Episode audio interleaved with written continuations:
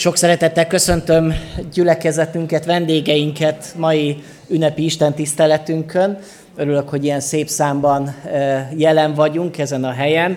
Megkülönböztetett szeretettel köszöntöm a adventista fúvós zenekart. Örülünk, hogy elfogadtátok a meghívásunkat, és hogy együtt szolgálhatunk, együtt gyönyörködhetünk az Isten igéjébe. Kívánjuk Isten áldását a ti életetekre, munkátokra, szolgálatotokra. Nagy szeretettel köszöntöm Molnár Miklós adventista lelkipásztort. Örülök annak, hogy te is itt vagy, és Balog Tibor másik lelkipásztor, úgyhogy most sok lelkipásztor van ezen a helyen.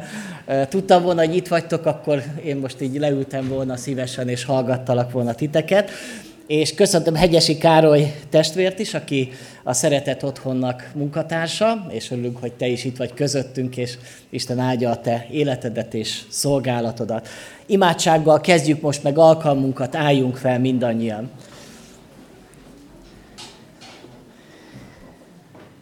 Isten, köszönjük neked azt, hogy megszólíthatunk téged, megállhatunk előtted, köszönjük neked a kegyelmet, azt az utat, ami által nekünk van lehetőségünk oda menni hozzád, megszólítani téged, és benned gyönyörködni. Köszönjük neked, hogy megbocsájtod a mi bűneinket, megtisztítasz bennünket, és felkészítesz a veled való örök találkozásra, örök életre. Arra kérünk Istenünk, hogy ezen a mai délelőttön is vonj magadhoz közelebb, hat látnánk meg valamit a te munkádból, a te terveidből, a te csodás jellemedből, Isten, téged akarunk dicsőíteni mindennel, ami történik ezen a helyen. Kérjük Istenünk, hogy legyél közöttünk a lelked által. És köszönöm neked, Uram, hogy ö, együtt lehetünk adventista testvérekkel, és kérlek Istenem ad, hogy valóban összeforjon a szívünk most ebben az Isten tiszteletben, a te imádatodban. Amen.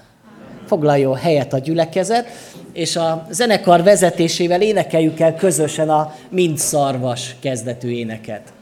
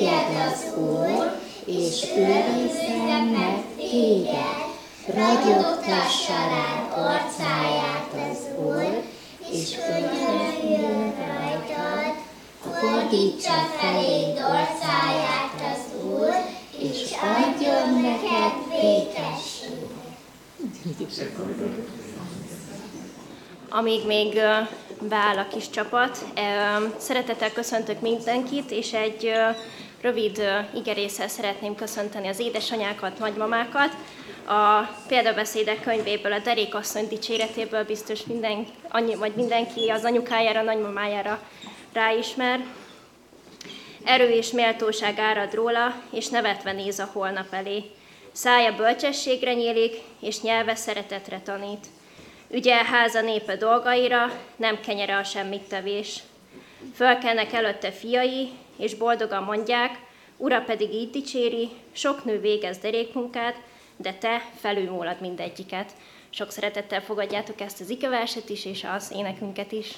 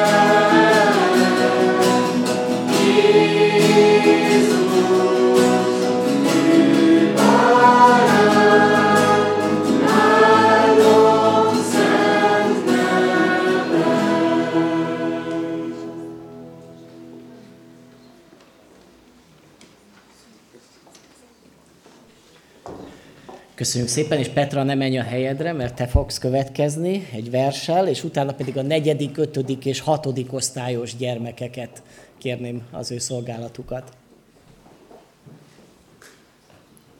Nagymamánknak, kötnénk neked bokrétát, kedveskednénk vele, ezernyi szép virágból, illat, szín, fénytele.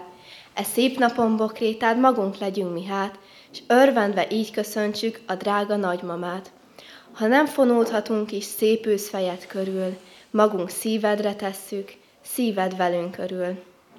De eljön ám a szép nap, a mánál is dicsőbb, mikor majd fönn az égben ott állsz a trón előtt, és gyermekbokrétádra ott vársz majd csöndesen, ó, bár ne lenne néki egyetlen híja sem. Köszönöm. Kedves édesanyák, a reménység Istene pedig töltsön be titeket teljes örömmel és békességgel, hogy, bővöl, hogy bővelkedjetek a, a reménységben a Szentlélek ereje által. A szolgálatkészségben legyetek fáradhatatlanok, a lélekben buzgók az Úrnak szolgáljatok. A reménységben örvendezzetek, a nyomorúságban legyetek kitartóak, az imádkozásban állhatatosak.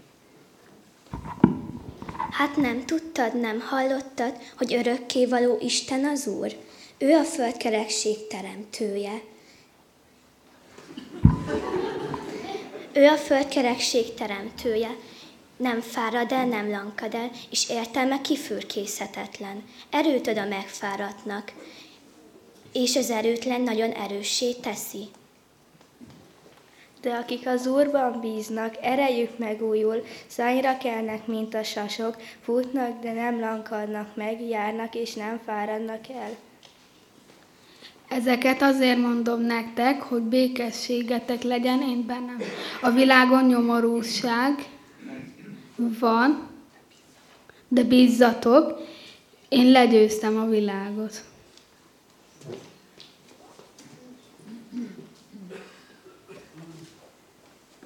Thank you.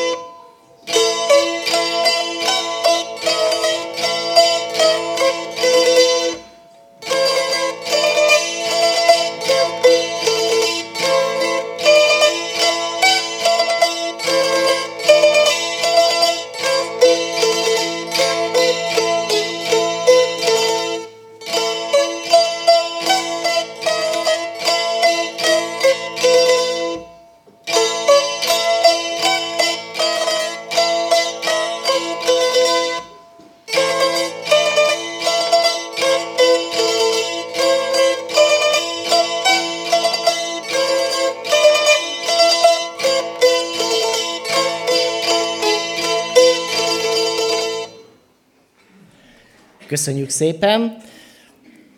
Debi már felolvasta a példabeszédek 31-ből a derékasszony dicséretét. Én az előtte levő ige szakaszt fogom felolvasni. A példabeszédek könyve 31. fejezet első kilenc versét keressük ki, és a gyülekezet fennállva hallgassa Isten igéjét. Tehát példabeszédek könyve 31. fejezet első versétől így hangzik az ige. Lemuél masszái király beszéde, amelyre anyja tanította. Mit mondjak, fiam, méhemnek gyermeke, akiért fogadalmat tettem? Ne vesztegesd erődet nőkre, ne járj azokhoz, akik királyokat rontanak meg. Lemuel, nem illik a királyokhoz a borivás, sem nem illik a, az a királyokhoz, sem a fejedelmekhez a szeszes ital kívánása mert ha iszik, elfeledkezik a rendeletekről, és helytelenül ítélkezik a nyomorultak ügyében. Adjatok szeszes italt a veszendőnek, és bort az elkeseredett embernek. Igyék, hogy megfeledkezzék szegénységéről, és ne gondoljon tovább nyomorúságára. Nyisd meg szádat a némáért, a mulandó emberek ügyéért, nyisd meg szádat, ítélkez igazságosan, ítéld meg a nyomorultnak és a szegénynek jogát. Imádkozzunk. Istenünk, köszönjük neked ezeket a tanácsokat, és köszönjük neked az édesanyákat, köszönjük neked, Istenünk, hogy te adtál ebbe a gyülekezetbe is olyan anyukákat, akik úgy nevelték az ő gyermekeiket, hogy hitre jutottak, és arra kérlek Istenem, hogy nagyon áld meg az ő életüket, és most az igény keresztül taníts bennünket, nem csak az édesanyákat, hogy mi az ő feladatuk, hanem nekünk, akik gyermekek vagyunk, mi is lássuk meg, hogy hogyan viszonyuljunk az édesanyáinknak a, a tanácsaihoz, és kérlek Isten, hogy a lelked által ezt a régi igét, ezt most tedd maivá számunkra. Amen. Foglaljon helyet a gyülekezet. Megmondom őszintén, testvérek, amikor anyák napja van, egy picit mindig a nehéz nekem készülni igével, mert hogy ilyen ünnepet nem látunk a Bibliába, hogy ünnepelték volna a zsidók az anyák napját, és az őskeresztény gyakorlatban sem volt szokás a úgymond anyák napját ünnepelni. Lehet ilyenkor tényleg a klasszikus édesanyákat elővenni a Bibliából, és aztán így is, én is nézegettem ezeket a édesanyákat, aztán így jutottam el erre az igére, amiről még soha nem prédikáltam, úgyhogy most prédikálok először erről az ige szakaszról, de nagyon megragadott ennek az édesanyának a, a, a tanácsa az ő gyermeke felé, aki egy király volt. És hogyha példabeszédek könyvét ismerik a testvérek, javaslom is, hogy olvasgassuk, tanulmányozzuk. Ez alapvetően egy tanítói könyv, szülők tanították ezáltal az ő gyermekeiket, és talán az egyik legismertebb ilyen neveléssel kapcsolatos ige a példabeszédek könyvéből, hogy neveld a gyermeket a neki megfelelő módon, még ha megöregszik, akkor sem tér el attól ezt nagyon jól ismerjük ezt az igét, hogy mennyire fontos az, hogy a szülő milyen módon neveli a gyermekét, mert az egy egész életre meghatározza a gyermekének vagy a unokájának a, a jövőjét, még az idős korba se tér el attól, és akik e, már úgy régebben voltunk gyermekek, mi is talán vissza tudunk emlékezni mindazokra a dolgokra, amiket otthonról hoztunk amiket otthonról tanultunk. Ez lehet jó dolog, sajnos lehet, hogy rossz dolgokat is hozunk otthonról, és amiket talán néha nehéz is magunkról levetkőzni, amik, amiket rossz példákat vagy rossz gondolatokat hoztunk magunkkal de leginkább abba bátorító a példabeszédek könyve, hogy a szülőket arra bátorítjanak, bátorítja, hogy jó értékeket adjanak tovább a következő generáció számára, és a gyermekek pedig arra bátorítja, hogy figyeljen a szüleinek a tanácsára. És hát itt is anyai jó tanácsokat látunk, és rögtön ugye az a kérdés, hogy vajon mit tanulhattunk, vagy tanultatok a, a szüleitektől, az édesanyátoktól. Ez egy nagyon érdekes ige szakasz, mert a bevezetőbe azt olvasjuk, hogy egy Lemuel masszái király tanítja az ő édesanyja. És az azért érdekes, mert ez a e, király ez nem zsidó volt, tehát a feliratból azt tudjuk, hogy ez kívül áll a, a zsidóságon, e, ugyanúgy, mint a harmadik, 30. fejezetben Águr beszédei vannak leírva, és az sem a zsidóságból keletkezett példabeszédek, mint hogyha ezeket a beszédeket valahonnan átvették volna a zsidóságba, és a Isten igéjébe is bekerültek. Ez nagyon érdekes, hogy ilyen módon is olvashatunk igéket, mert hogy bizonyára voltak a zsidóságon kívül, már mint a hébereken kívül, Istennek más népei is, vagy más emberei is, akik az ő hitét követték. És ilyen lehetett ez az édesanyja és ennek a fia, aki király volt, és hát nagyon fontos dolgokat akart elmondani a királynak. Belegondolunk abba, hogy mennyire fontos egy királynak a, a szerepe, és hogy vajon mennyire felelősség az mondjuk egy királyt nevelni egy családba. Hát ilyen azt gondolom egyikünknek se adatott meg, hogy nem királyi családba nőttünk bele, de hogy más tekintetben pedig nevelni akár tanárokat, akár orvosokat, akár közgazdászokat, vagy bármit nevelni, hát ez óriási kihívás jelent minden szülőnek. És rögtön a, a, ennek a példabeszédek könyvének az elején olvashatunk egy ilyen igét, hogy hallgass fiam apád intésére, és ne hagyd el anyád tanítását, mert ékes koszorú ez a fejeden, és ékszer a nyakadon. És itt is külön megemlíti egyrészt az édesapáknak a szerepét, azt mondja, hogy az édesapák intik a gyereket, és az édesanyák pedig tanítják Szerintem a tanítás az jobb feladat, mint az intés, de hogy ők a jobbat kapták meg ebben a, az ige szakaszban, de hogy mennyire fontos az, hogy a, a tanítás a családban, vagy a nevelés a családban, az nem egy személyes feladat, hanem egy édesanyának és egy édesapának a feladata. Ezért is lényeges dolog ma hangsúlyozni a mai világban, hogy úgy látjuk a Biblia alapján, hogy az Isten által megáldott család az egy férfi és egy nő, és hogy egy elkötelezett kapcsolatban nevelik föl a gyermekeiket. Mert hogyha egy családban csak édesanya van, ott hiányzik az apai intés. Ahol pedig csak édesapa van, ott lehet, hogy hiányzik az anyai tanítás. De milyen jó az, amikor megvan mind a kettő. Persze ez úgy is igaz lehet ez az ige, hogy lehet, hogy együtt van a szülő és édesapja és édesanyja is jelen van a családba, de hogy lehet, hogy az egyik nem áll a helyzet magaslatán, és lehet, hogy csak az édesanyákra hárul a nevelés, a gyermeknevelés, és a, az apukák pedig szeretik kihúzni magukat e felől a felelősség alól.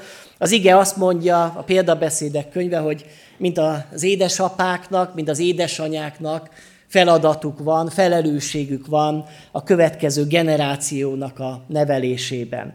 Mert hogy milyen dolgokat is tanít itt az ige, azt mondja, hogy mert ékes koszorú ez a fejeden és ékszer a nyakadon, tehát hogy valami olyan érték az ember életében, ami folyamatosan jelen van, amit folyamatosan magával visz az ember az élete során. Úgy kezdődik ez az ige szakasz, amit felolvastam, hogy ez az édesanya így fogalmaz, hogy mit mondjak, fiam, méhemnek gyermeke. És ebben érezhetünk egyfajta tanácstalanságot, hogy itt van ez az édesanya, és azon gondolkodik, hogy mit tudok én neked mondani, mit fogok én neked tanítani, mit tudok én valami jó tanácsokat adni neked. És itt különösen a szülőket szeretném így megszólítani, hogy éreztétek-e már ezt, hogy ti is ilyen tanástalanok vagytok néha, hogy mit tudok én mondani az én gyermekemnek milyen tanácsokat tudnék neki adni az életre. És néha benne vagyunk abban, hogy hát nem tudom, hogy jól nevelem-e a gyermekemet, vagy jól csinálom-e azt, amit csinálok. Ez egyfajta tanácstalanság, és annak a felelősségnek az átérzése, hogy sok minden múlik azon, hogy mit mondok, mit cselekszek, hogyan, hogyan vagyok én a gyermekem körül. És hát ezt gondolom érzitek, tapasztaljátok, hogy igenis felelősség a gyermeknevelés, ugyanakkor pedig szükségünk van bölcsességre, és hát honnan kaphatna bölcsességet egy szülő is, akár egy édesanyja vagy egy édesapa, hanem magától Istentől. Mert hogy a példabeszédek könyve másik fontos témája az a bölcsesség, és arra tanít bennünket, hogy a, a bölcsesség kezdete az az Úr félelme. És ahhoz, hogy jó szülők legyünk, jó édesapák, jó édesanyák, ahhoz szükséges ez a bölcsesség, ez a felülről való bölcsesség. És olyankor van mit tanítani. Mert hogy egyébként, mert hogyha nincs ez a bölcsesség, akkor valóban ott van az ember, hogy, hogy mit mondjak neked, fiam, méhemnek gyümölcse. Mert én magam se tudom, én magam is össze-vissza vagyok az életbe, én sem tudom igazából, hogy hogyan vezessem az életemet, de az az ember, az a hívő ember, aki megismerte már az Urat, aki megismerte az Isten bölcsességét, az ő igazságait, az képes arra, hogy ezeket az igazságokat továbbadja a következő generációnak. Belegondoltam abba, hogy például Mária, Jézus anyja, milyen nehéz helyzetben lehetett, amikor Isten rábízta az ő fiát, Jézust ő valóban ott lehetett, hogy vajon mit mondjak neked, fiam méhemnek, gyümölcse, gyermeke. Hát mit tudott tanítani Mária mondjuk Jézusnak? Ugye elgondoljuk ezt a szituációt, hogy mennyire nehéz helyzet lehetett ez Máriának. Persze Jézus is csak egy csecsemőként jött a földre, és neki is sok mindent meg kellett tanítani, de micsoda kihívás lehetett Máriának egy ilyen szerepet betölteni. Hát nekünk nem ez adatot, nekünk csak a húsvét gyermeket kell fölnevelni, de hát ez is egy nagy kihívás, és azt gondolom, hogy minden szülőt, és talán édesanyát is térdre kell, hogy kényszerítsen ez a felelősség. Hogy Istentől kérni azt, hogy Uram, mit mondjak én az én gyermekemnek? Mik azok az értékek, amiket érdemes nekem továbbadni, amik majd ékes koszorúk lesznek, vagy koronák lesznek, vagy ékszerek az ő nyakába, és amiről majd idős korában sem fog elfeledkezni. Azt is mondja ez az édesanyja, hogy akiért fogadalmat tettem. És hogy mit is jelent ez, különösen a hívő családokban szokás talán, hogy a gyermekért imádkozunk. És nem véletlenül, amikor megszületik egy gyermek, akkor elhozzuk az imaházba, és bemutatjuk a gyermeket, és imádkozunk a, a gyülekezetben a gyermekért, az ő jövőjéért, és tulajdonképpen a szülők, mint egy fogadalmat téve az Isten előtt, hogy ott állnak a gyermeke mellett, és fognak hűségesek lenni, és Isten, Isten igazságaira fogják nevelni az ő gyermeküket, ez egyfajta fogadalom. És itt ennek az édesanyának is a, a gyermeke életében volt egy fogadalom. Én nem tudom, édesanyák, hogy, hogy amikor megszületett a gyermeketek, vagy gyermekeitek, akkor tettek, tettetek-e valamilyen fogadalmat az Isten előtt hogy, hogy mire fogjátok nevelni, vagy hogy ö, mi az, amit, ami, amire vártok a, a gyermeketek életébe. Az egyik ilyen fogadalom az Annának az életében van a Bibliában, Sámuel könyvének első fejezetében ezt olvassuk. Azután erős fogadalmat tett Anna, és ezt mondta, seregek ura, ha részvéttel tekintesz szolgáló lányod nyomorúságára, gondod lesz rám, és nem feledkezel meg szolgáló lányodról, hanem fiú gyermeket ad szolgáló lányodnak, akkor egész életére az Úrnak adom, és nem éri borotva a fejét. Ugye hát ez egy ilyen még plusz is van, tehát hogy itt egyrészt az, hogy az úrnak adom, az úrnak ajánlja föl a gyermeket, de tesz még oda még egy másik fogadalmat is, hogy ugye nem éri borotva a fejét, ez egy nazír fogadalom volt. Hát én nem örültem volna, hogyha az édesanyám ilyen fogadalmat tesz mondjuk születésemkor, és akkor most ilyen jó hosszú hajjal állnék a testvérek előtt. De hát lehet, hogy nem ilyen fogadalmat kellene tenni, hanem sokkal inkább az a fogadalom, hogy, hogy ha nem feledkezel el rólam, akkor én szeretném, hogy, hogy ez a gyermek a tiéd legyen. Ez egy fogadalom. És lehet, hogy vannak itt családok, akik valamilyen fogadalmat, vagy valamilyen vágyat megfogalmaztatok a gyermekeitekkel kapcsolatban. Valamilyen előre gondolás van már a ti gondolataidokban, hogy mi lesz majd abból a pici babából, aki még csak most született, de néhány év múlva már felnőtté válik, mi lesz majd ebből a gyermekből. És már ott álltok az Isten előtt, és imádkoztok érte. Nem tudom, hogy vannak-e olyan családok, akik azért imádkoznak, hogy a, a gyermekükből egyszer lelki pásztor legyen. Én azt gondolom, hogy nagyon ritka ilyen fogadalmat tenni egy családba. Hogy azt mondják, hogy én ezt a gyermeket szeretném fölajánlani, és azért imádkozom, hogy ebből a gyermekből legyen a te szolgád. Ezt csak azért mondom, mert ma lehet, hogy nem ez az elsődleges gondolata egy szülőnek, hogy, hogy én azt szeretném, hogy az én gyermekemből Isten szolgála legyen. Lehet, hogy gyakran úgy gondoljuk, hogy hát jobban szeretnénk, hogyha valaki gazdag üzletember lenne belőle, egy jó sikeres, sikeres vállalkozó lenne belőle, és arra is büszkék lehettek, hogyha a gyermeketek ilyen életpályát fut be, de talán ott kell, hogy legyen a hívő szülőnek a szívében, hogy én szeretném, hogy az én gyermekem az urat szolgálja. És persze nem biztos, hogy csak lelkipásztorként lehet az urat szolgálni, lehet karvezetőként, vagy lehet imaóra vezetőként, vagy bibliakörvezetőként, vagy bármilyen módon az úr szolgálója, de hogy van-e bennetek ez a vágy? Többször tapasztaltam már, hogy amikor voltak olyan fiatalok, itt fiúkról beszélek, akik így mond elhívást kaptak a lelkészi szolgálatra, és otthon bejelentették a szüleiknek, a szüleik lebeszélték róla őket. És hívő családokról volt szó, mert elmondták neki, hogy fiam, nem vagy normális, hát lelki pásztorként nem lehet igazán megélni, meg mi lesz akkor belőled, válasz valami normális szakmát.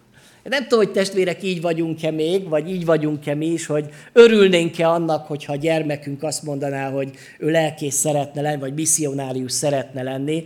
És szeretném, szeretnék bátorítani benneteket, hogy, hogy ezért imádkozzatok. Hogyha az Úr úgy gondolja, akkor legyen az Úrnak szentelt az a gyermek.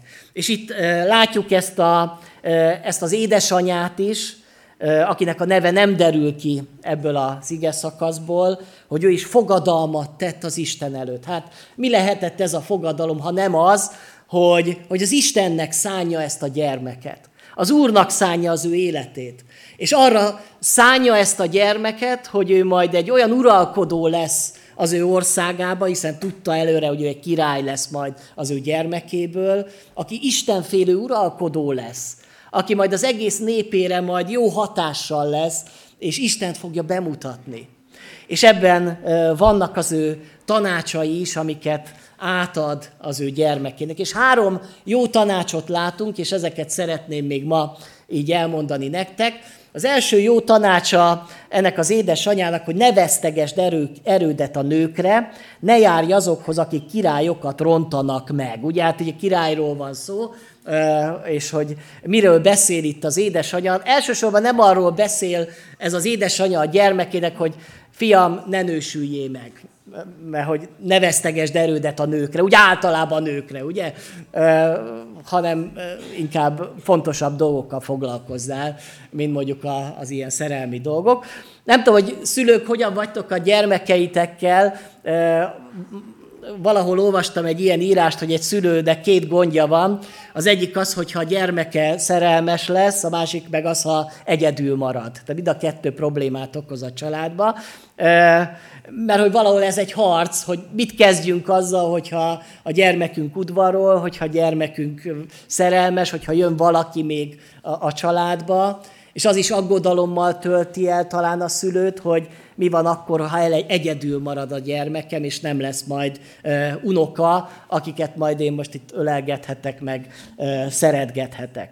Itt nem általában tehát a nőkről beszél ez az édesanya, hanem arról, hogy legyél ezen a területen fedhetetlen.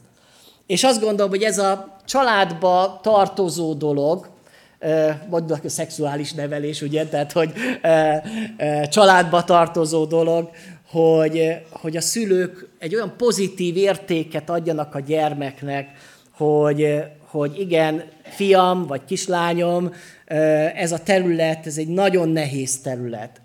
És ezért ezt Istennel együtt harcold meg, hogy majd megismered a te férjedet, megismered a te feleségedet, és, és akkor az az Istennek az áldása lesz az életed felett.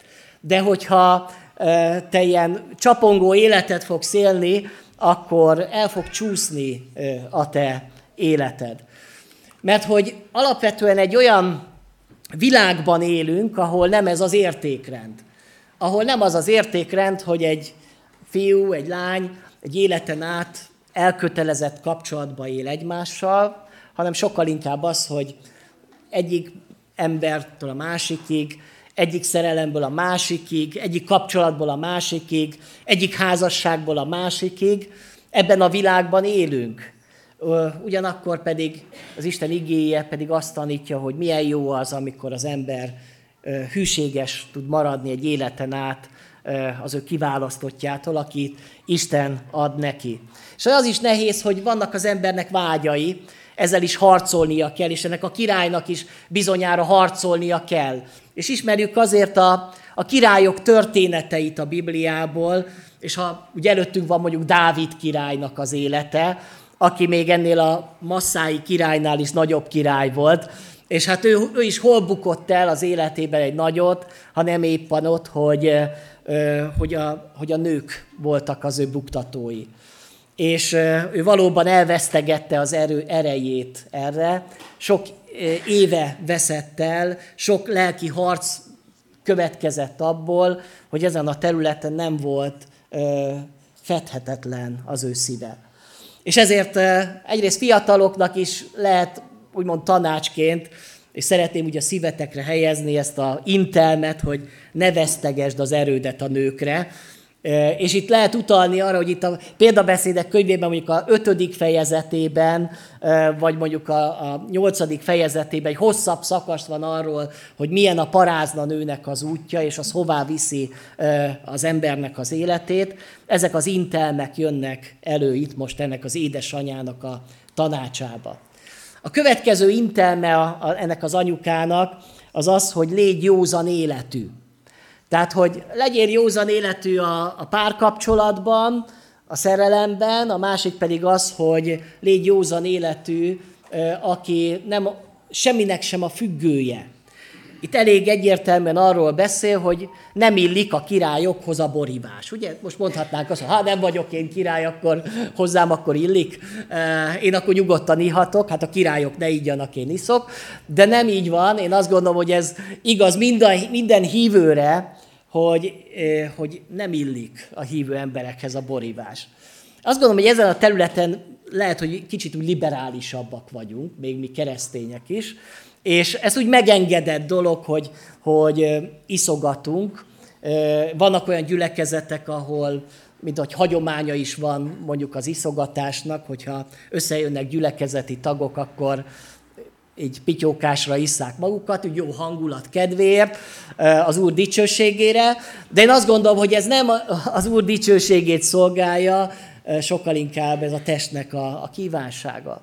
És szeretném, hogyha ezen a területen úgy elgondolkodnánk, hogy itt jó vagyunk-e, és helyese a mi gondolkodásunk. Nagyon sokszor hallottam, hogy az alkoholfogyasztás mértékkel egészséges, majd Molnár doktor urat megkérdezzük, hogy így van-e, de én olvastam egy új kutatást, ami azt mutatja ki, hogy ez egyáltalán nem így van. Még a mértékletes alkoholfogyasztás is bizonyos betegségek kockázatát, azokat erősíti. Tehát nem igaz az, ezzel csak magunkat szoktuk megnyugtatni, hogy egy kevés alkohol az, az szükséges az egészséghez. Ez nem így van. Minél nagyobb persze az alkohol mennyiség, annál nagyobb a kockázata a betegségeknek. És különösen üzenete van egy olyan országba, ahol azt mondjuk, hogy körülbelül egy millió alkoholista van, ez körülbelül a lakosság 10%-a, aki valamilyen alkohol problémával küzd. És azt gondolom, hogy ha az Isten népének feladata van ezen a területen, akkor itt igenis be kell mutatni azt, hogy józan élettel is lehet boldognak lenni és örülni. Én emlékszem arra, mielőtt én hívő lettem volna, és megtértem volna, én gyakran látogattam meg kocsmákat.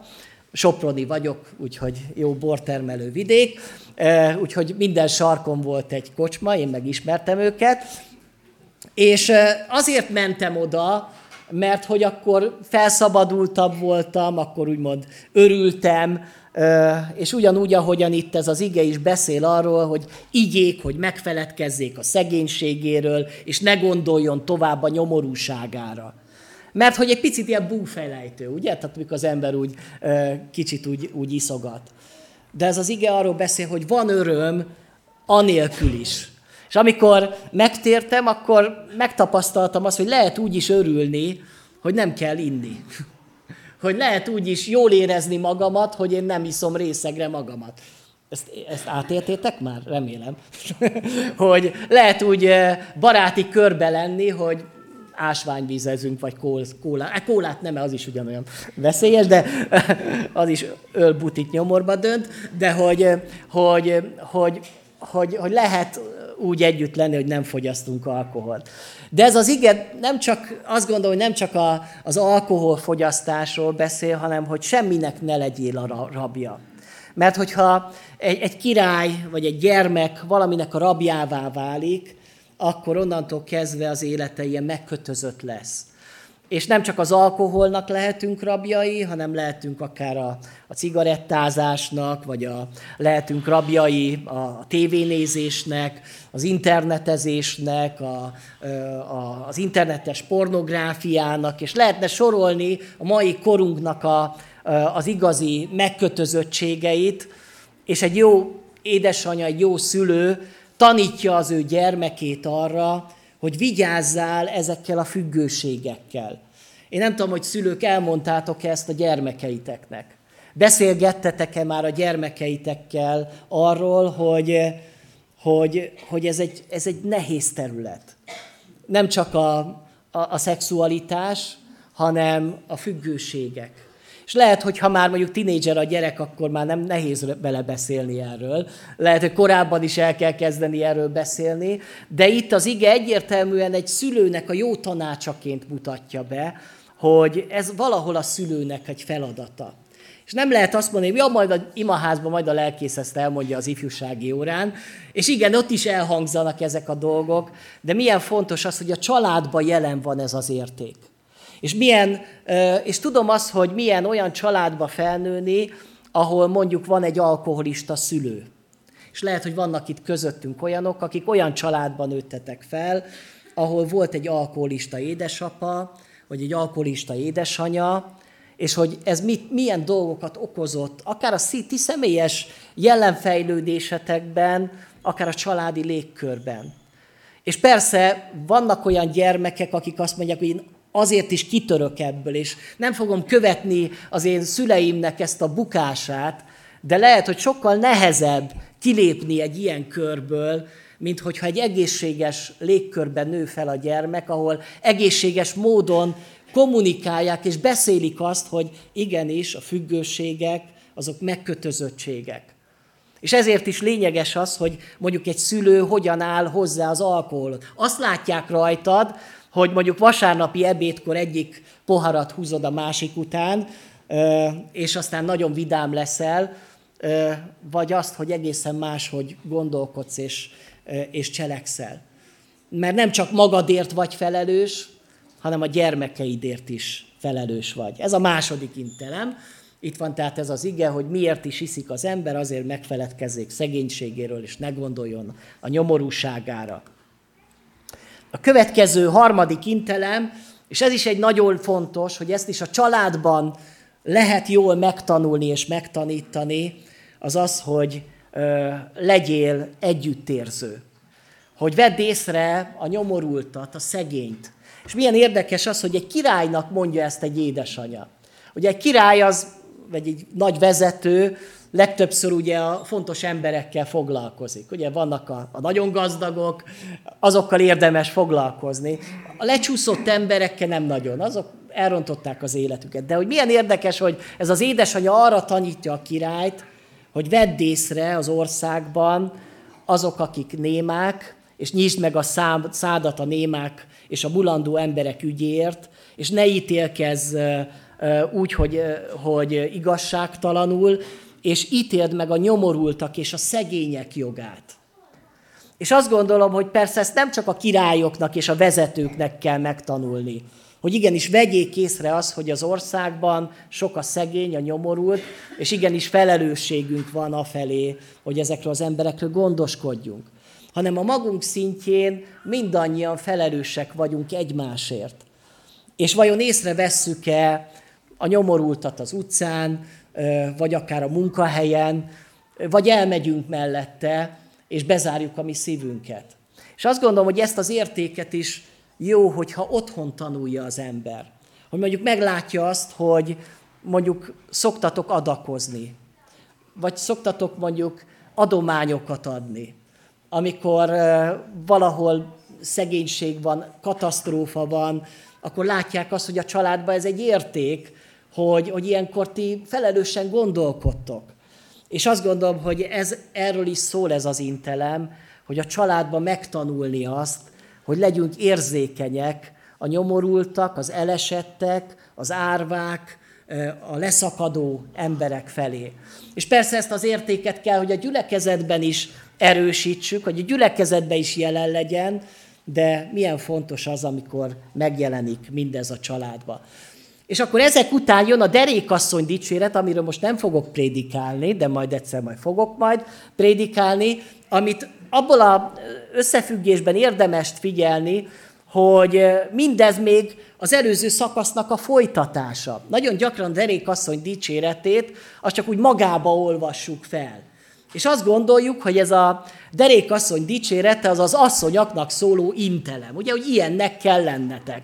Tehát ahhoz, hogy megfelelő asszonyok legyetek, ahhoz állandóan dolgozni kell, meg minden, férjetek meg ott ül a kapuba, mit csinál az ott egész nap, és ti meg nevetve néztek a jövő elé, meg közben meg a, a gyereknevelés minden nyűg, minden ott van nyakatokon, hogy amikor az ember elolvassa ezt a derékasszony dicséretét, főleg nőtestvérek, akkor rögtön kétségbe esik, hogy hát azért ez így magas ez a mérce, de hogy ez a derékasszony dicséretét kimondja kinek?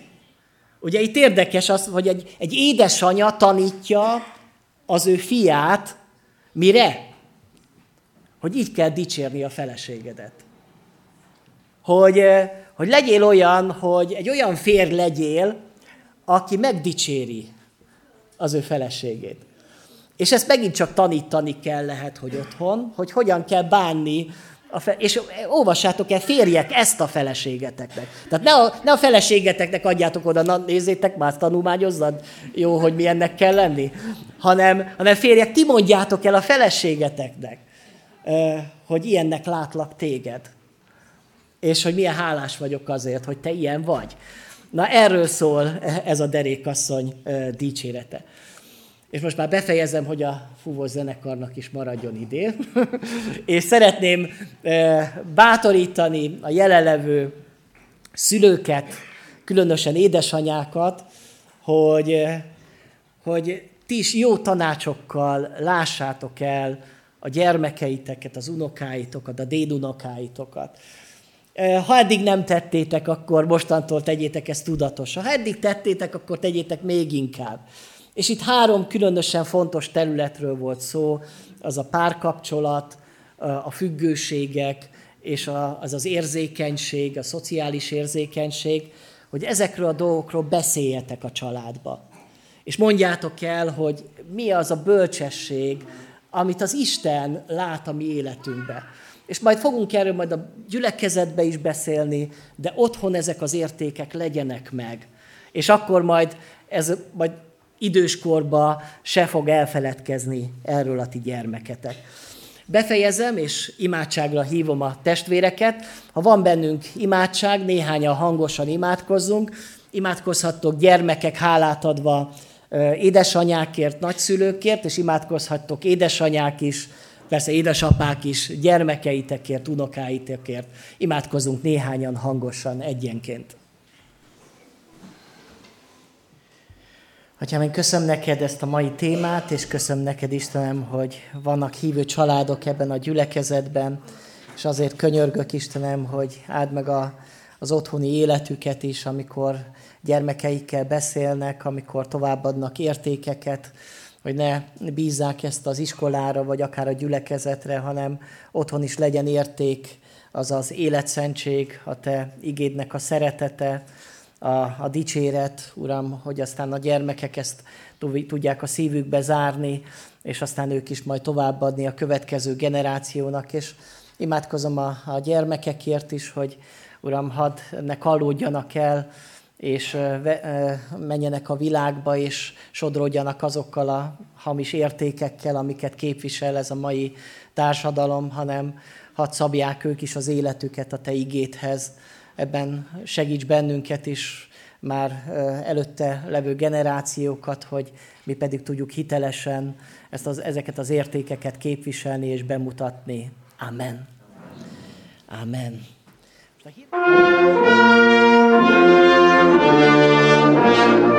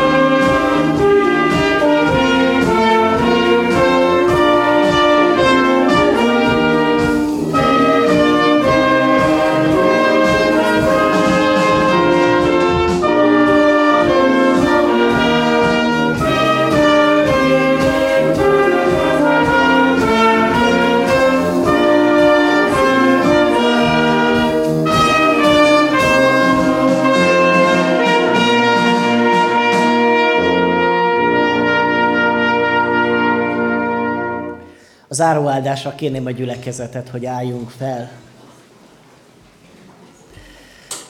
Végezetül maga a békesség, Ura, adjon nektek mindig, minden körülmények között békességet, az Úr legyen minnyájatokkal. Amen. Amen. Az Úr közel